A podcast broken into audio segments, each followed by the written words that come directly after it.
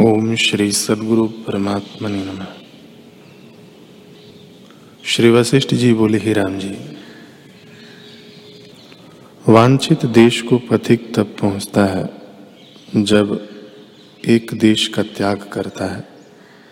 वैसे ही शुद्ध स्वरूप, परमानंद, अपना रूप, आत्मा तब प्राप्त होता है जब धन, लोक, पुत्र ऐषणा आदि का त्याग करे।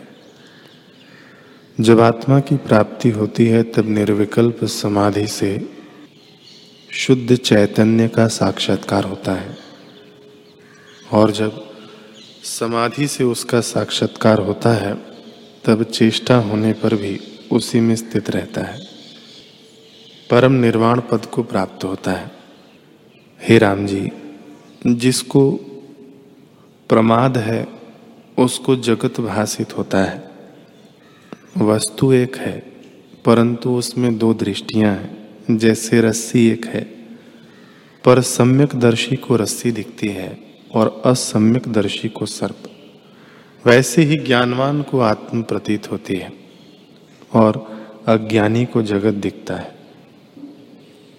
जिस पुरुष ने ज्ञान से जगत को असत्य नहीं जाना वह मानो चित्र की अग्नि है, उससे कोई कार्य सिद्ध नहीं होता। और जिसको स्वरूप की इच्छा है, जो तृष्णा के नाश का प्रयत्न करता है, जगत को मिथ्या विचारता है, वह आत्मपद को प्राप्त होगा।